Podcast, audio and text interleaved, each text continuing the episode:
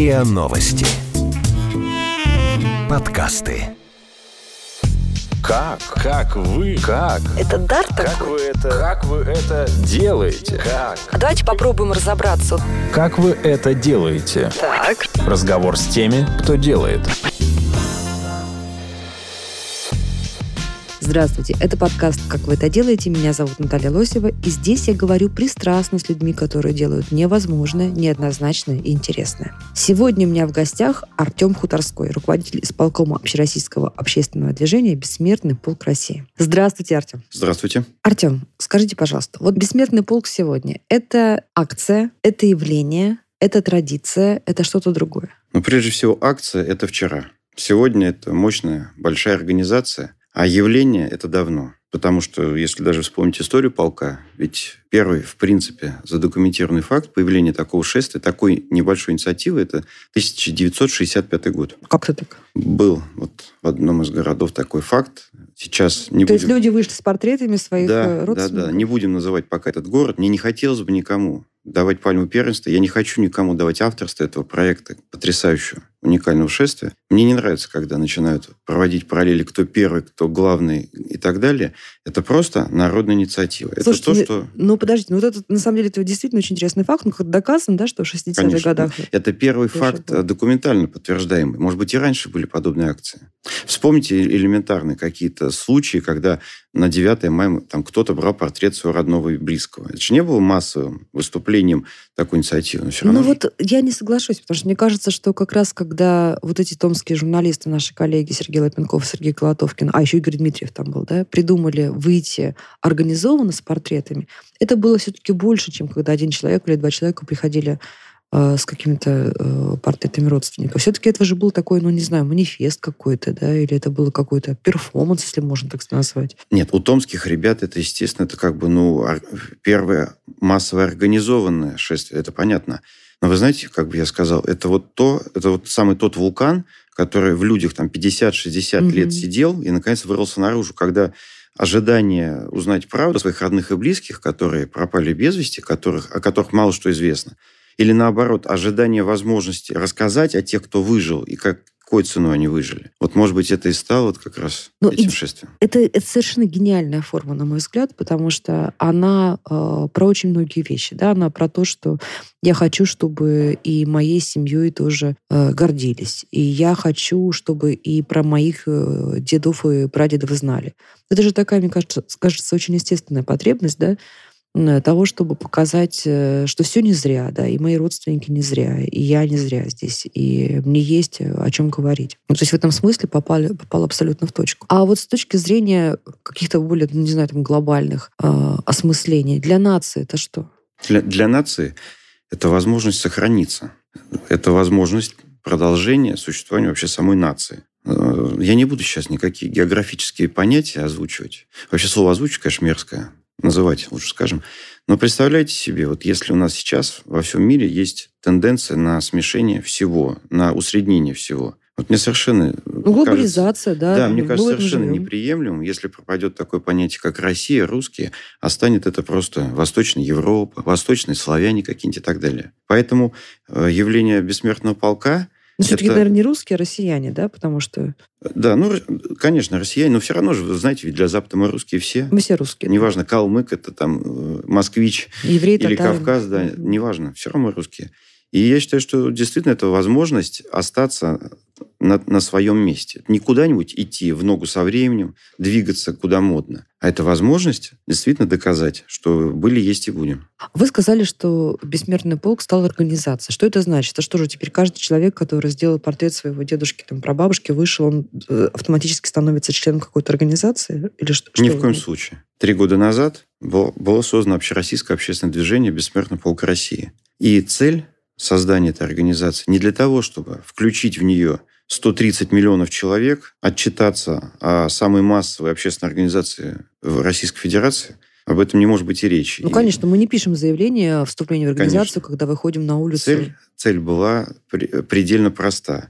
Создать сеть э, региональных отделений, сеть, э, организовать сеть активистов организации этой, чтобы каждый год была возможность действительно достойно, правильно и юридически грамотно э, регистрировать необходимые документы, оформлять разрешение на проведение шествия, чтобы максимально стало возможным оповещать об этом население. То есть, когда вы говорите, что Бессмертный полк стал организацией, вы имеете в виду вот такую команду организаторов, да? То Да, есть тех это людей, исключ- которые вот это как, как сервисмены, да, Да, вы знаете, это вот исключительно, может быть, слово не совсем корректно, но это Мгм. как дирекция. Дирекция проекта. А люди, люди, это не массовость, это не членство. Люди – это инициатива, люди – это порыв. Мы Сколько- просто должны немножко помочь все это организовать в нормальном а, плане. Давайте по цифрам про- пробежимся. Значит, сколько людей работают сегодня в качестве волонтеров или, может быть, даже штатных сотрудников вот в этом аппарате, в этой дирекции Бессмертного Но у нас полка? не дирекция, у нас исполком, так вот Мгм. зарегистрировано по уставу. В исполкоме всего 11 сотрудников. Это штатные люди. Нет, у нас 8 сотрудников штатных Мгм. и 3 на договоре. Ну и я так понимаю, что в каждом городе есть еще несколько Да. человек, которые... Только не в каждом городе. У нас 75 региональных отделений, где есть свой крошечный, назовем это исполком, крошечный штаб. Региональные отделения могут э, вообще быть от нескольких человек до нескольких десятков человек. И здесь же тоже нет задачи сделать массовость. Здесь э, задача главная, это чтобы в этом регионе была такая мощная маленькая ячейка активистов, которые помогут просто организовать Их мероприятие. задачи какие? Прежде всего, это официально заявиться на шествие, правильно оформить заявку, подать ее в установленном порядке. Ну, определить какие-то улицы, да, по которым про- пройдет согласовать, шествие, согласовать естественно, их. с региональными властями все эти процессы. А Но как- это только, это только маленькая крошечная вершина айсберга. а что еще они делают? Когда я сказал в начале нашей беседы, что Бессмертный полк перестал быть акцией, а стал организацией, то после последнего вот июньского очередного третьего съезда, знаете, возникло очень много задач, очень много интересных вопросов стало перед нами. Прежде всего, как из акции, из однодневки, сделать организацию, работающую 365 дней в году. И вопрос пока до конца не решен. Почему? Потому что чем больше мы решаем проблем, тем больше мы понимаем, сколько их существует. А зачем делать из этого организацию, которая будет работать 365 дней в году? а потому что это очень мощный, очень хороший ресурс для решения кучи задач, связанных Например? прежде всего с нашим историческим культурным наследием. А Министерство культуры как-то среагировало на это? А Министерство культуры, реакция их мне неизвестна, просто хотя бы почему. Потому что на тот момент а, у нас даже не было времени и возможности связываться с Министерством культуры. Мы решили действовать сами. Я написал письмо официальное на имя, ну не на имя, скажем так, на в адрес руководства, заместителя министра, где попросил оперативно попытаться решить этот вопрос.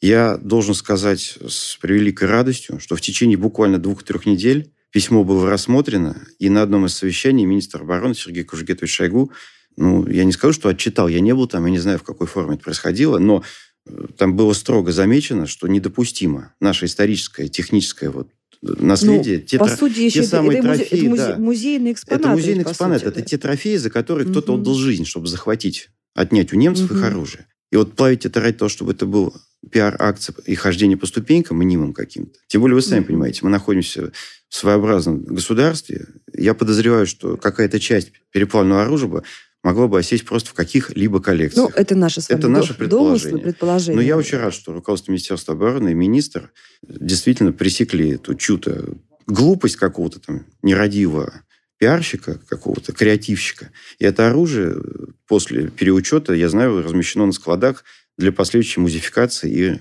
экспонирования. Здорово. Это вот Ну, есть была вот- акция, одна из акций Мгм. Бессмертного полка, кстати. То есть вы видите задачи организации где-то между сохранением культурного наследия и, э, И личной памяти. Прежде всего, личной, личной памяти. памяти. Это про патриотизм? Что вообще вы думаете? Какой должен быть патриотизм? Патриотизм – это очень просто. Это когда ты хотя бы знаешь фамилию, имя, отчество бабушек и дедушек с обоих ветвей. Хотя бы это. Как только ты узнаешь и запомнишь это, значит, есть шанс, что ты сохранишь в семье какие-то уникальные предметы семейного быта или истории, а потом это передашь своим детям и внукам. И вот по этой цепочке, то самое, извиняюсь, иногда убиваемое заезженное слово патриотизм и будет действовать. Ну, то есть это про семью и про личное пространство. Нет, это начиная с семьи. Мы начинаем с семьи, а заканчиваем тем, что помните, как написано на фасаде пограничной академии? Чужой земли не надо нам и пяди, но и свои вершка не отдадим. Вот это и есть патриотизм. Ну, смотрите, патриотизм, мне все-таки кажется, это что-то вот на уровне, знаете, такого рефлекса, да, на уровне какого-то порыва. То есть это что-то, что тебе не могут приказать, да, нельзя приказать тебе быть патриотом. Да? Ни в коем случае. Но это не рефлекс и не порыв, я думаю. Я думаю, что это осознанное решение. Ну, культурный код это может быть, это может быть э, воспитание, но все равно... Да, но это не компашка, не акция. Это действительно должно как-то, начиная с семьи и заканчивая государством, выведено в ранг национальной политики. Вы заметили, что очень много стран в мире, где вообще размыто понятие патриотизма. Там космополитизм какой-то в старом, конечно, таком выражении действует. Мгм. Это все очень странно, поверьте. Ну, смотрите, в чем, был, в чем было очарование и искренность, и э, какая-то, знаете, такая невероятная совершенно энергетика и харизма э, акции «Бессмер- «Бессмертный полк». В том, что люди очень-очень э, естественно, э, без указивки сверху, э, хотели выйти. И до сих пор, кстати, люди выходят. да. Я смотрю на своих родственников, которые э, приезжают э, в Москву специально, чтобы пройти. А Здесь сам- в основном принять участие, как в основ- в основном потоке бессмертного полка. Ну, для нашей семьи, например, это просто важно, и у нас это принято. Но в то же время мы видим с вами, э, что огромное какая-то есть такое встречное э, противодвижение какой-то вот такой зарганизованности. Да? Когда мы видим, что появляются одинаковые шаблоны там, с логотипом какой-нибудь политической партии, Э, когда предприятия отправляют свои делегации на нашествие. А Этому можно противостоять? Вы вообще считаете нужным этому противостоять? Я не просто считаю нужным это противостоять. Мы с июня, с момента проведения съезда, мы только этим, собственно, и занимаемся. Давайте об этом поговорим подробнее. Конечно. Э, Вот буквально с лета прошлого года мы начали собирать факты так называемых перегибов на местах, где акцию пытаются или под себя подмять, организовать в какую-то административку, либо куда э, Ну, вли- вы, влезать... имеете в виду, типа, мэр города Да, или да. ЗАГС собрания? Да, где начинается возглавление колонн, шествие с значком каким-то, который прикрепляет ленту георгиевскую. Вот мы начали собирать эти факты. И по всей стране и журналисты, и простые граждане прис- присылают нам в исполком э, факты, которые, я считаю, недопустимы при проведении шествия. Кстати, э, при предоставлении такой информации мы требуем ее подтверждения. Это не просто смс или mail, вы знаете, а мне известно. Нет, это хотя бы принтскрин должен быть. Мгм. Ссылка на СМИ, на официальный источник. Вы знаете, я честно вам скажу, у нас буквально раз в два, в три дня приходит каждый раз, вот каждый день, сообщ- ка- каждую неделю приходит сообщение о новых и новых фактах. Мы их не просто аккумулируем и собираем, этого мало. Мы или связываемся с местными региональными властями с просьбой объяснить, что происходит, либо делают наши активисты и координаторы на местах, либо мы готовим официальную информацию для администрации президента, официальные письма с просьбой разобраться в этой ситуации и прекратить вот эти вот идиотизмы, которые творят иногда региональные чиновники. Ну, то есть вы э, бюрократической инициативе противопоставляете, опять же, бюрократическую машину. Да вы же не, не сами как-то с этим разбираетесь. Сами Вы- разбираемся. Я говорю, в тех случаях, когда мы не в силах разобраться, мы только тогда готовим официальное письмо в администрацию президента. И я должен сказать, что эти случаи, слава богу, единичны. Это очень редко происходит. А что они говорят? Мы хотели как лучше. да. Они, они нам ничего не говорят. Я знаю, что они это говорят администрации президента. И после, наверное, реакции на наше обращение и на возможную какую-то реакцию администрации, естественно, это все прекращается. Потому что э, бессмертный полк – это шествие. Это массовая акция, которая требует не только порядка, но и определенных правил. Вот эти правила нами сформулированы как раз в принципах бессмертного полка, которые недавно были распространены в СМИ и, кстати, вызвали горячую, мягко скажем, в кавычках, очень горячую полемику. Ну, конечно, потому что это же было живое, а вы пытаетесь, значит, какие-то правила загнать. Не наверное, совсем говорят. правила. А это как? принципы. Правила – это то, что требует исполнения. А принципы – это мысли, которыми мы пытаемся достучаться до разума. Вдуматься, прикинуть, осознать и решить, да или нет. Будешь, не будешь. Поймите, в Ну, принципах... дайте пример. Вот когда вы поняли, что это прям совсем перегиб, предложили какое-то такое естественное э, решение. за последние вот три года только что существует бессмертный полк России, э, иногда, кое-где у нас порой, я извиняюсь за Мгм. формулировки, стало складываться впечатление, что бессмертный полк становится компотом из 1 мая, 7 ноября и 9 мая. Это иногда Ну, даже по это- фотографиям это стало видно. проявляется? А в том, что у нас фотографии родных и любимых пра- практически уже на, э, съемках СМИ или на репортажах уже практически этих лиц не видно. У нас растяжки, транспаранты, нереальное количество знамен, М. флагов, каких-то табличек. Личный па- аппарат личной памяти стал превращаться в первомайку, демонстрацию. Вот давайте это важно. То есть вот вы считаете, что э, лучшее шествие бессмертного полка, когда в нем ничего в этом шествии, кроме портретов, нет? Я так не считаю. А Я считаю, лучше? что каждый должен решить для себя сам. Если человек хочет идти с красным знаменем, это его личное право. Знамя Победы или Знамя СССР – это личный выбор человека, это его воля, это его не Ну, а просто как же вы сейчас настроение. говорите, что вам не нравится, что люди Я ходят не с говорю, что мне не нравится. А как? Я говорю, что это неправильно, на мой взгляд. Мгм. Но если человек хочет пронести знамя победы, я считаю, что это, наоборот, очень достойное решение. Это правильно. Просто не должно быть по разнарядке знамен победы столько же, сколько участников шествия, например. Не надо их Мгм. раздавать бесплатно каждому, М, вот в чтобы чем у нас превратилось это в первомайское, красочное, краснознаменное шествие. Пускай каждый решит сам для себя, что в руке важнее. Родной человек или знамя. Ради бога, можно и знамя, и портрет нести. Но просто надо задуматься, как это выглядит со стороны. Это личная память или государственно-общественная? Что это такое? А если это будут баннеры и там какие-то перетяжки э, какой-то партии или какой-то А- коммерческой А вот об этом я скажу отдельно. Мгм. В наших принципах, как я уже сказал, нет ни запретов, ни требований. Принципы – это просьба, предложение. Мгм. Но я скажу сразу, и извиняюсь, что, может быть, пафосно, но на всю страну. В случаях, если мы будем замечать нашествие, э, растяжки политических партий, религиозную символику или коммерческую рекламу каких-то производителей чего-то, или мы будем с этим бороться категорически и однозначно. А как будете бороться с этим? Ну, Отбирать? ни, ни в коем случае. Никаких насильственных методов. С этими людьми будут общаться наши активисты с элементарной просьбой. Пожалуйста, уберите это из шествия. Никаких не будет насильственных действий, никаких обращений в полицию. Но поверьте, мы с этими людьми поговорим так, что, я думаю, достучимся до их сознания. А если обратить на это внимание общественности, да вы знаете, сами э, участвующие в шествии попросят убрать это из коробки, из э, колонны. Поверьте. Как вы это делаете? Разговор с теми, кто делает.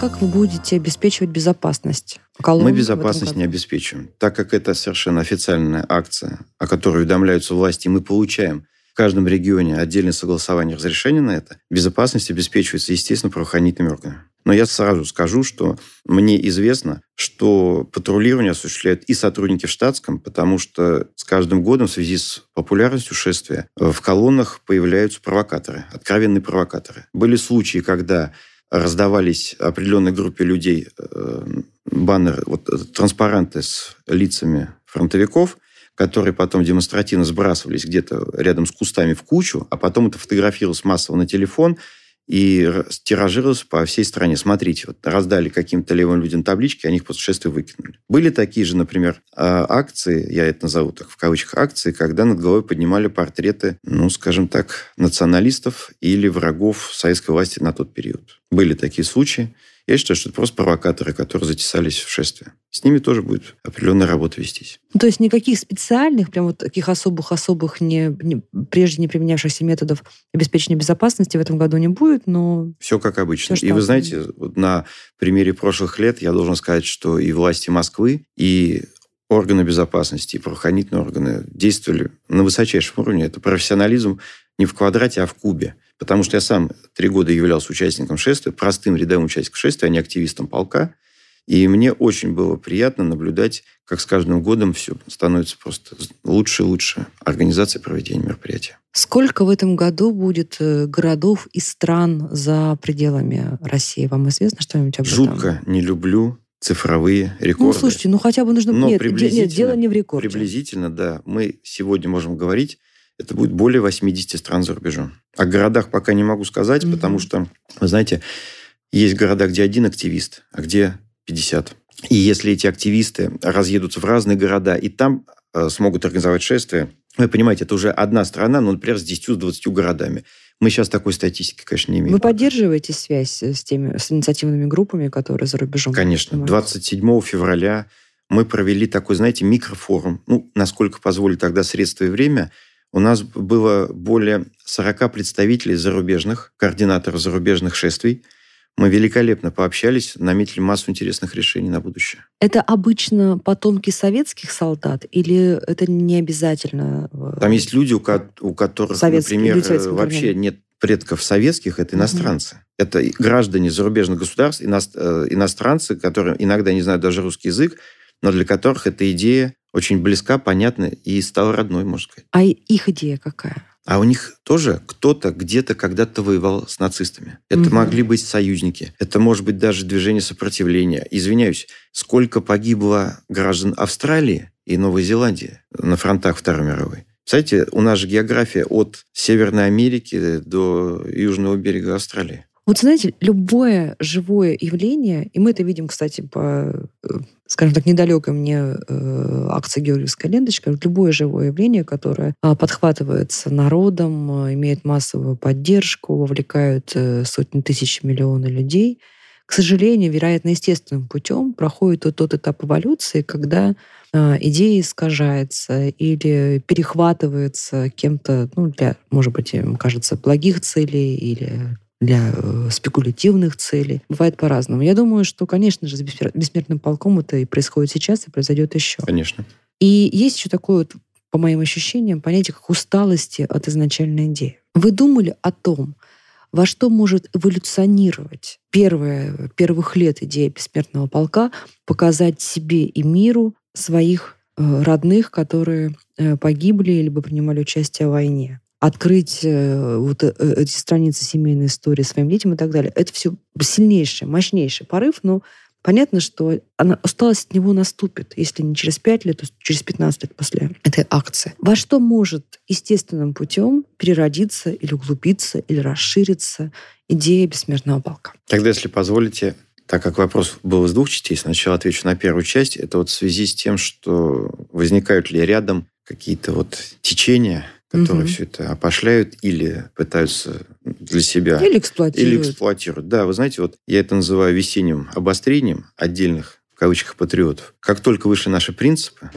которые, я повторюсь, это не запреты, не догмы и не требования. Это просто предложение, подумайте. Как только вышли эти принципы, естественно, ну как же не сделать это весеннее заявление одного из лидеров одной партии? Как же не заявить-то о себе? А что заявили? Год, год-то никто не помнит, что такая партия вообще есть, что, оказывается, она у нас в Думе представлена. Ну как же? Ну что, попытка приватизации полка, запрета красных знамен, там какие-то там белоленцички, какие-то толерасты там влезли в движение и сейчас пытаются все исковеркать, с ног на голову поставить идею антинародную, сделать акцию. Ну, это так, вы цитируете сейчас? Нет, я не цитирую, я перевираю. Но угу. общий смысл передаю довольно четко. Угу. Один бывший нас, наш тоже участник движения, ну как же, не сделать заявление-то? Подзабыли уже эту фамилию-то, которая в свое время тут пыталась единолично представлять весь полк в своей персоне. Господин этот, кстати, депутат Государственной Думы от одной из партий. Ну mm-hmm. как же о себе-то снова не заявить, когда уже подзабыли-то о нем? Как же опять не сказать, что принципы – это попытка Ну, Артем, того, это же чего? нормально совершенно. Это абсолютно да. нормально. Любое, любое мощное явление сразу порождает э, сотни тысяч людей, которые хотят, так сказать, подпитаться Конечно. Э, энергией. Тем более, я повторюсь, весна. Это весеннее у них патриотическое обострение. Это разумно объяснимо. Ничего страшного в этом нет. Просто надо достойно ответить на это, а иногда и не надо отвечать, потому что время и так все расставит по местам. А вот что касается, например, как вы сказали, может быть, наступит усталость, а я так не думаю. Вы знаете, это всего несколько часов в году, один раз в год. Вы заметите, мы же не устаем от дня рождения, мы не устаем от э, дня памяти наших ушедших из жизни людей, когда приезжаем на кладбище. Это даже не традиция, это не обязанность, это насущная необходимость это сделать, пройти. Не потому, что мы хотим показать соседям, пошли, смотрите, он, а у нас на семью пять портретов, а у вас всего два. Нет, это необходимость. Это необходимость раз в год их пронести, потому что э, эти портреты видим не только мы, но и они сами. Им очень приятно. Ну, а вот ваш проект «Правнуки победителей», он как-то связан э, родственными связями, э, эмоциональными, психологическими? Конечно. Как он связан? «Правнуки победителей» — это тот самый шаг, первый шаг, который сделал новый исполком. Когда вообще не знали, с чего начинать, потому что были определенные проблемы, но все-таки, ну, извините, новый коллектив, много задач, много проблем накопилось. И мы подумали о том, что надо начать с самого простого. Надо начать с семьи. А проект, в чем его необычность? О, кстати, сразу скажу, в массе, в, в огромном количестве районов и областей что-то подобное уже проводилось, и давно это все придумано. В чем особенность нашего проекта? Мы не насаждали его через Министерство просвещения официально, как догма, как требование, как обязаловка во внеурочные часы. Нет. Мы его не рекламировали в СМИ практически, кроме одной пресс-конференции. И мы не требовали от школьников соблюдения жестких требований по количеству представленных работ или сроков представления. Да, были определенные технические проблемы. Мы не ожидали такого наплыва работ. У нас даже были случаи, когда сайт обваливался. Он не, не мог обработать всю Сколько информацию. вы получили работ? Ну, примерно. Ну, это счет идет на десятки тысяч. Хотя мы рассчитывали, может быть, на несколько тысяч работ. Это десятки тысяч. И самый простенький сайт, который успели мы буквально там угу, за небольшое время, он не выдержал. И даже сейчас часть работ обрабатывается в ручном режиме, чтобы ребята достойно могли представить свои произведения. Так вот, э, правнуки победителей – это наш, наше социологическое исследование. Как без обязаловки, без требований школы, как просто правнуки знают, а, что знают о своих прадедах, и хотели бы они узнать больше. И нас очень порадовал результат. Очень порадовал. Как я говорю, это вот несколько раз обваливший сайт тому косвенное подтверждение. И во что это все может развиться? Это может развиться в то, что мы сотрем вот, это вот, э, вот этот пробел между поколениями тех, кому сейчас 40-50, и тех, кому сейчас 15-25. Вы знаете, что вот наше поколение, которое в 90-е вставало на ноги и выращивало детей, получился определенный разрыв уже не было никакой идеологии практически. Было желание выжить, заработать какие-то деньги, вырастить детей. И мы забыли рассказывать детям о том, что было в 41-м. Мы заб... иногда забываем их возить с собой на кладбище, чтобы убраться на могиле их прадеда, моего деда. Вот вы абсолютно правы. Знаете, сейчас почему-то мало кто это помнит, э, и очень удивляются люди, когда я напоминаю, что э, в 2001, 2002, 2003 году не было вообще никакого такого, знаете, активного празднования Дня Победы. Сейчас это кажется невероятным. Но в конце 90-х и в самом начале 2000-х годов вот такого народного празднования не было. Это была просто вот какая-то э, дыра во времени конца 90-х, начала 2000-х. Да, это сейчас говорят, ах, победобесие, да, вот отвратительное слово, которое я считаю просто ну, унижением, самоунижением, когда говорят победобесие, да, отвратительный термин. А, вот, значит, всех согнали, там, всем надели ленточки, всем дали портреты. А в то же время, мне кажется, что это, наоборот, это совершенно естественная реакция людей на вот эту черную дыру во времени. Потому что мне кажется, что жить без памяти — это жить вот с дыркой э, в солнечном сплетении. Знаете, я буду просто счастлив, осозная, осознавая то, что есть э, враги у акции. Не, не просто недруги, а враги что есть циники, пошляки, которые могут, как вот в этом французском известном журнале, рисовать карикатуры религиозного содержания. Это очень хорошо. Это Почему? значит настоящее. А значит, у нас mm. настоящее дело.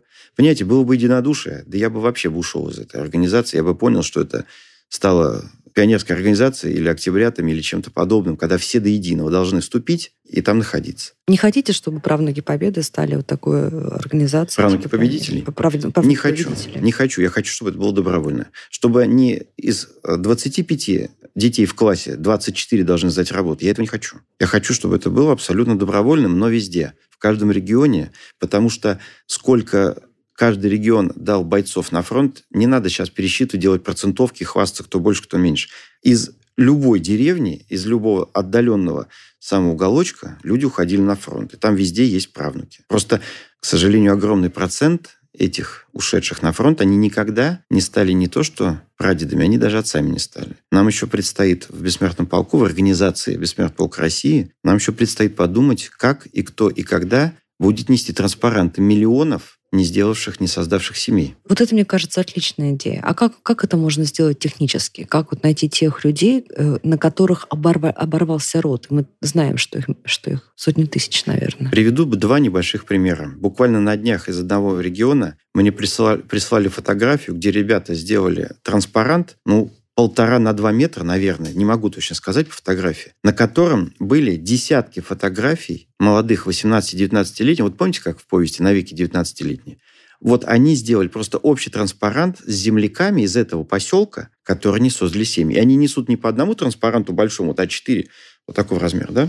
А несут общий большой транспарант. Но эти молодые руки подняли вверх своих ровесников, которые никогда не вернулись в деревню и не стали отцами. А еще один интересный момент. В 2016 году наша экспедиция, не бессмертного полка, а Русского географического общества, нашла на одном небольшом островке в Финском заливе остатки самолета с фрагментами членов экипажа, с какими-то вот небольшими костными останками. Там тоже экипаж, никто из членов экипажа не оставил семей. Но когда приехали их двоюрные правнуки, сложно сейчас сказать, это внучатые, двоюродные внучатые племенники, mm-hmm. не знаю, как это назвать правильно. И когда эти ребята вылезли из вертолета, вы знаете, даже у э, видавших виды взрослых поисковиков, ну, реально мурашки побежали по спине размером, наверное, с кулак, потому что как генетика аукнулась в этих детишках, э, глядя на фотографии членов экипажа, даже сложно себе представить. Просто из вертолета реально вышли, ну,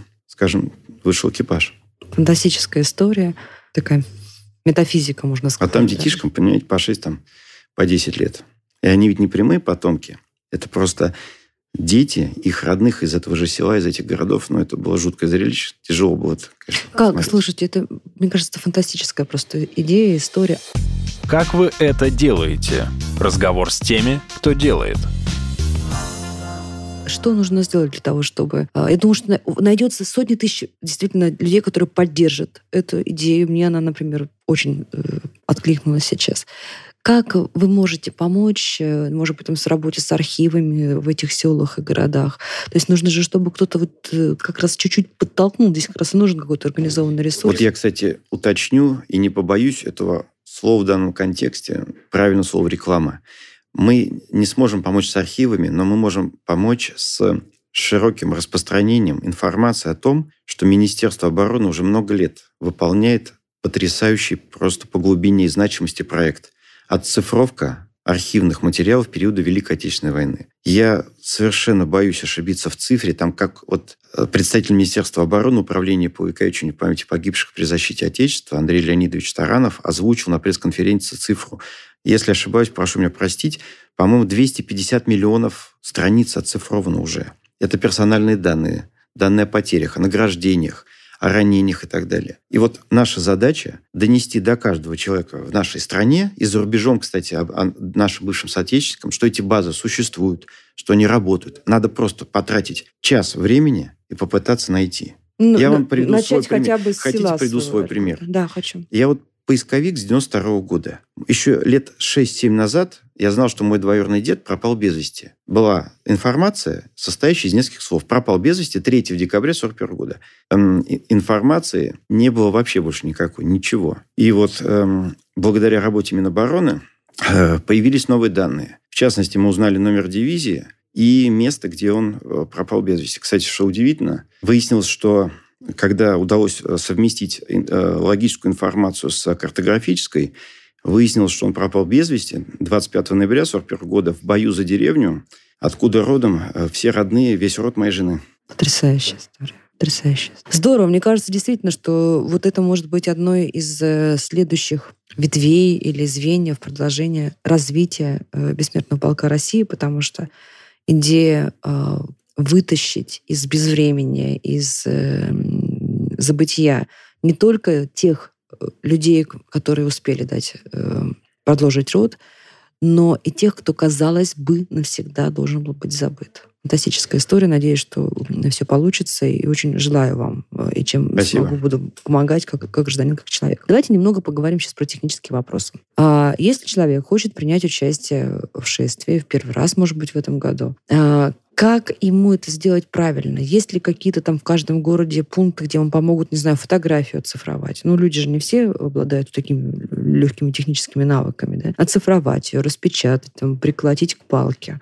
Как-то вы будете помогать в этом? Конечно, прежде всего, прежде всего информационно. Мы будем объяснять, как легко и просто это сделать. Слава богу, что благодаря популярности шествия возникло огромное движение вот чисто технического направления. То есть как изготовить, как сделать э, штендер, транспарант, называйте как угодно. Э, Огромную, вот в частности по Москве, огромную помощь оказывает правительство Москвы, колоссальную помощь. Потому что все МФЦ, многофункциональные центры, Мгм. они ретушируют, цифруют, распечатывают эти Ну, это в фотографии. Москве, а в Да. других городах? В других городах мы делали небольшую такую, знаете, вот как вот срез а, информ- а, информации по регионам. Ну, нет такого города, где бы а, э, ребята, с- связанные с полиграфией, с полиграфическим услуги, не оказывали, э, вот не делали Может, нужно просто штендеры. поискать в интернете, Надо кто в поискать в городе интернете, занимается, кто изготавливает штендер. Естественно, сами понимаете, популярность шествия колоссальная, популярность идеи шагает уже впереди самой идеи. Но есть, конечно, отдельные, отдельные, повторюсь, предприниматели, которые пытаются на этом зашибить деньгу и заработать Мгм. хотя бы один день в году. Э, Цены доходят до какого-то безумия нелогического за один штендер. Мы сейчас, сейчас тоже проводим анализ цен на изготовленную продукцию, я не буду называть. Пускай люди сами решают для себя, кому это по карману, кому нет. Но, как правило, это несколько сотен рублей изготовить штендер такой. Единственное, мы это уже скорее не просьба наша, не призыв, а это требование. Есть установленные э, условия, требования по безопасности во время массовых мероприятий, которые определяет закон. Поэтому мы категорически призываем наших единомышленников, участников шествия не делать металлические трубы, угу. металлические, вот основу для штендеров. Только пластик, Или только дерево. легкая, может быть, деревяшечка, угу. там какой-то выточенная из дерева э, рукоятка, но ни в коем случае не алюминиевые, не стальные трубы. Э, сотрудники полиции могут не допустить нашествия с ними. Если нет фото- фотографии, не осталось фотографии. Вот тот самый пример моего двоюродного деда. Угу. Мы три года выносим штендер с его фамилией, именем, отчества и годами жизни. И на штендере посреди просто летят журавли. Ну, кстати, то есть это кстати, не должно быть препятствием для того, чтобы конечно, вы хотите Кстати, пойти... вот вы знаете, тоже задается тысяча вопросов, так какова же эмблема бессмертного полка? Вы знаете, у юридического лица «Бессмертный полк России» эмблема – это пятиконечная звезда с Георгием Победоносцем в центре. А эмблема бессмертного полка в большом понимании этого смысла – это просто память, эмблема. Там могут быть журавли, там может быть орден Отечественной войны, Георгий Победоносец, неважно что. Например, кстати, в мусульманских республиках, в мусульманских странах абсолютно своя символика, и она тоже дорогая и свята участникам. Какая разница, какая символика? Не Но... хотите объявить конкурс, народный конкурс на... Нет, не хочу. Как только э, возникнет победитель конкурса, значит, получается, возникнет какая-то главенствующая мысль. Не хочу. Пускай каждый сам для себя решит. Артем, вы поисковик со стажем. И скажите, пожалуйста, вот какая-то актуальность поисковых работ, она до сих пор сохраняется? Или уже все, в принципе, главные места исследованы? Помните старый философский постулат? Чем больше я узнаю, тем больше mm-hmm. я понимаю, сколько я не знаю. Ну, тоже вот с цифрами сейчас тяжело, конечно, потому что, ну, я в большей степени я поисковик по военной технике. Естественно, мы находим попутный солдат, и вот даже вот нашли экипаж, но Понимаете, по состоянию вот еще на недавнее время более 4 миллионов военнослужащих Красной Армии флота и флота, и авиации, и пограничных войск в том числе, более 4 миллионов числится пропавшим без вести. Это, поверьте, это не катастрофа, это не данные, которые уже никогда ничем не исправить. Это не так. По мере работы международных комиссий, которые разбирают документы лагерей военнопленных, концлагерей, по мере того, как работают поисковики, все меньше и меньше остается таких персоналей, о которых ничего не известно. К сожалению, да, 75 лет в следующем году с победы. 75 лет. В Земле пластиковая капсулка с бумажной анкеткой, этот вот тот самый ЛОЗ, лично познавательный знак, смертный медальон, так называем, как в простонародье, разумеется, уже не прочесть иногда. Насколько я знаю, из 100 возможных военнослужащих 3-5 имеют медальоны, находят их с медальонами. Из этих трех-пяти медальонов один, два, три, может быть, можно прочитать. Это, сами понимаете, тут статистики практически нет. Это скорее катастрофа ситуации, которая была в Красной Армии в 1941-1942 году. А в ноябре 1942, как вы знаете, э, смертные медальоны были сняты вообще с довольствия и не выдавались. Как вы считаете, какой процент тех, кто до сих пор еще не э, опознан, не найден, мы имеем технологическую, организационную возможность найти и восстановить? Я не представляю. Вот из вашего опыта Я не представляю, какой процент. Но я знаю, что вот моим внукам, у меня старшему сыну 22 года, а младшему 17, кстати, тоже оба поисковики. Вот я знаю, что моим внукам, которым, которые станут взрослыми людьми, им хватит еще работы поиска, если они, конечно, этим когда-то займутся. И техническая возможность. А технические возможности становятся все лучше и лучше. Понимаете, техника, которая приходит в поиск, мы 25 лет назад о таком даже не мечтали, не думали и не слышали. Тогда это был щуп и лопата. А сейчас это георадары, э, какие-то уникальные приборы, которые на 100 метров под воду могут найти объекты и так далее. Эхолоты, локатор бокового обзора, понимаете, все не перечислить. Со временем, когда какие-то будут прорывные технологии, я думаю, мы даже сможем находить костные останки э, под землей, так же, как сейчас находим э, металл на металлодетекторе. Возможно, и так. Знаете, Артем, я вам желаю, чтобы не просто э, крепла росла э, акция, движение, организация Бессмертного полка России, но чтобы действительно в нем появился и так, батальон и колонна тех, кто не без роду не пропавшие, и чтобы была отдельная колонна не пропавшие без вести. Мне кажется, что это действительно масштаб национальной задачи, которая делает нас здоровее и счастливее. Это был подкаст «Как вы это делаете». В гостях у меня был Артем Хуторской, руководитель исполкома Общероссийского общественного движения «Бессмертный полк России». Друзья, выходите на улицу 9 мая. Это здорово, это очень важно для всех нас. И подписывайтесь на подкаст, где я, журналист Наталья Лосева, пристрастно говорю с людьми, которые делают невозможное, неоднозначное и интересное. Вы слушали эпизод подкаста «Как вы это делаете». Автор и ведущая подкаста Наталья Лосева.